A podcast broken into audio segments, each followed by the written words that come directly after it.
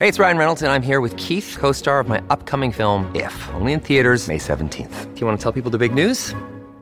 All right, I'll do it. Sign up now and you'll get unlimited for $15 a month in six months of Paramount Plus Essential Plan on us. Mintmobile.com slash switch. Upfront payment of $45 equivalent to $15 per month. Unlimited over 40 gigabytes per month. Face lower speeds. Videos at 480p. Active Mint customers by 531.24 get six months of Paramount Plus Essential Plan. Auto renews after six months. Offer ends May 31st, 2024. Separate Paramount Plus registration required. Terms and conditions apply if rated PG. Another day is here and you're ready for it. What to wear? Check. Breakfast, lunch, and dinner? Check. Planning for what's next and how to save for it? That's where Bank of America can help. For your financial to-dos, Bank of America has experts ready to help get you closer to your goals. Get started at one of our local financial centers or 24-7 in our mobile banking app. Find a location near you at bankofamerica.com slash talk to us. What would you like the power to do? Mobile banking requires downloading the app and is only available for select devices. Message and data rates may apply. Bank of America and a member FDIC.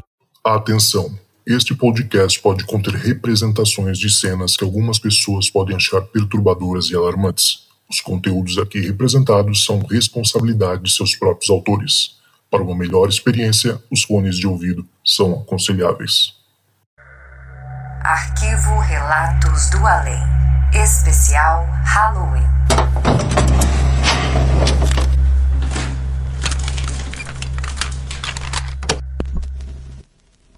Olá, Zucas. O meu nome é Hermando Monteiro e eu vim contar para você a história do meu pai. Meu pai é uma pessoa muito simples, já é um senhor de idade e assim, ele nasceu em 1938 no interior da Paraíba. e ele ainda é vivo. Ele diz que nessa época as coisas eram muito diferentes. Para você ter noção, na cidade dele, que é Mari, no interior, interior da Paraíba, naquela época não tinha nem rádio, segundo o que ele diz pra gente, né? As histórias que ele conta pra gente. Então, assim, era um lugar muito isolado, bem no interior da Paraíba. E assim, eu cresci escutando histórias do meu pai, histórias do interior, histórias da roça. Só que tem uma história que se destaca no meio de todas essas histórias. E é uma história que eu nunca esqueci, que conforme foi passando o tempo e os anos, essa história foi ganhando significados diferentes. E eu fui aprendendo e entendendo diferente essa história. Enfim, meu pai conta que eles no interior, né, ainda mais nessa época, era comum os meninos terem essas armas, carabina. Eu não sei muito bem o nome porque eu não entendo de armas, mas eu sei que é comum caçar, ainda mais nessa época. Eles caçavam de tudo, né? E meu pai diz que ele era um ótimo atirador e ele caçava uns passarinhos que ele chama de rolinhas. E deve ter um nome, mas eu não sei. E ele diz que ele era um ótimo atirador e ele era conhecido por ser um, um, um bom atirador e um bom caçador. E ele sempre ia para o mato e caçava os, as aves. E ele diz que na maioria das vezes eles, ele atirava, matava e levava para a mãe dele cozinhar. E eles comiam. Só que assim, ele matava muito. Tinha época que tinha muito, muito desses passarinhos. Então, assim, ele conseguia, como ele era um, um bom caçador, ele tinha uma boa mira, ele era bem corajoso. Então, ele se, escondia no mato e conseguia tirar e matar muitos, muitos passarinhos. E, enfim, o meu pai tinha muitos irmãos. E um dos irmãos mais velhos dele, chamado Luiz, vendo que ele sempre estava no mato e sempre conseguia caçar, começou a alertar ele: Olha, olha, Irmando, cuidado, que você está sempre matando os bichinhos no mato. Cuidado que um dia você vai encontrar a comadre Fulozinha. E falava isso pro meu pai, que você vai encontrar a comadre Fulozinha, que parece que é um, uma coisa que tem lá no interior que as pessoas têm medo, que é, assusta as pessoas. Ele não entendia muito bem o que, que era, então ele ignorou, não levava a sério o que o irmão dele falou.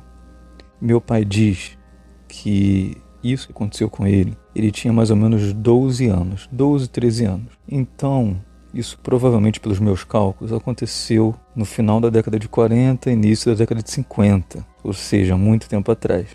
Meu pai diz que um dia ele estava caçando e, como sempre, ele viu um passarinho a uma distância que para ele era uma distância comum, uma distância tranquila, uma distância que ele conseguiria atingir tranquilamente. E aí ele se preparou e atirou uma vez.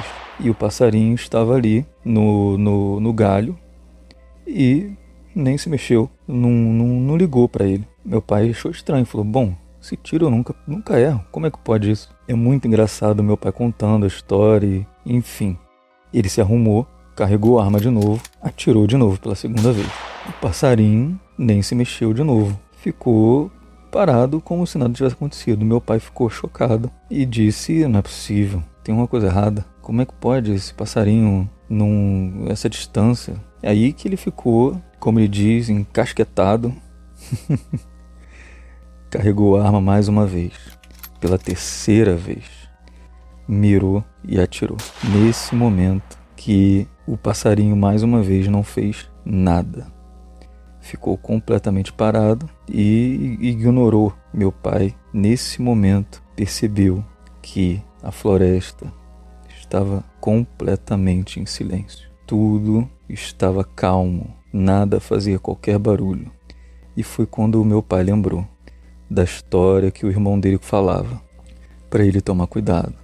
Tomar cuidado com a comadre Fulozinha. Foi nesse momento que ele lembrou do irmão dele falando: Você não pode insistir, você não pode atirar uma terceira vez. Quando ele lembrou disso, ele disse que ficou completamente arrepiado, que todos os pelos do corpo dele estavam totalmente arrepiados. Ele disse que o cabelo dele, até o cabelo da cabeça, ficou totalmente arrepiado e toda a floresta estava parada. Foi quando ele lembrou da comadre Fulozinha e ele ficou muito, muito, muito assustado. Ele diz que colocou, pegou a arma, pegou as coisas, saiu correndo. Nesse dia ele não caçou mais, ele passou um bom tempo sem caçar. E enfim, a história do meu pai meio que acaba aí. Na época que ele contava essa história para mim, para meu, meu irmão, a gente não entendia muito bem. Eu nunca entendi essa história, achava estranho.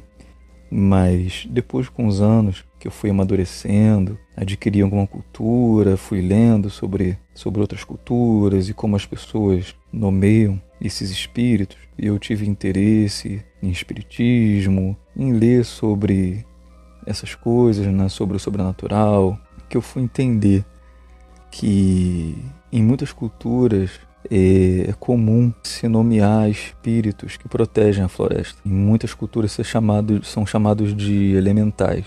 Então, hoje em dia, eu entendi que é muito possível que meu pai tenha encontrado com um espírito da floresta, um elemental. Em outras culturas tem outros nomes, mas é isso, são espíritos que protegem a floresta, que protegem e impedem que caçadores, que pessoas façam mal à natureza, né? Aos bichos, às plantas. Então, assim, não que meu pai fosse uma pessoa ruim, mas ele, por estar sempre ali na floresta e sempre a caça, é possível que ele tenha esbarrado com um desses espíritos, né? E eu acho muito interessante essa história. Enfim, e se confunde né, com o folclore local, com as histórias dos antigos. Enfim, eu acho muito interessante e é uma história do meu pai que já está com 85 anos. E contar essa história para você, é, Zoucas, é um jeito de homenagear o meu pai e tornar essa história eterna, né? Que mais pessoas saibam que é possível que esses espíritos realmente existam e estejam entre nós. Ok, Zoucas. Obrigado.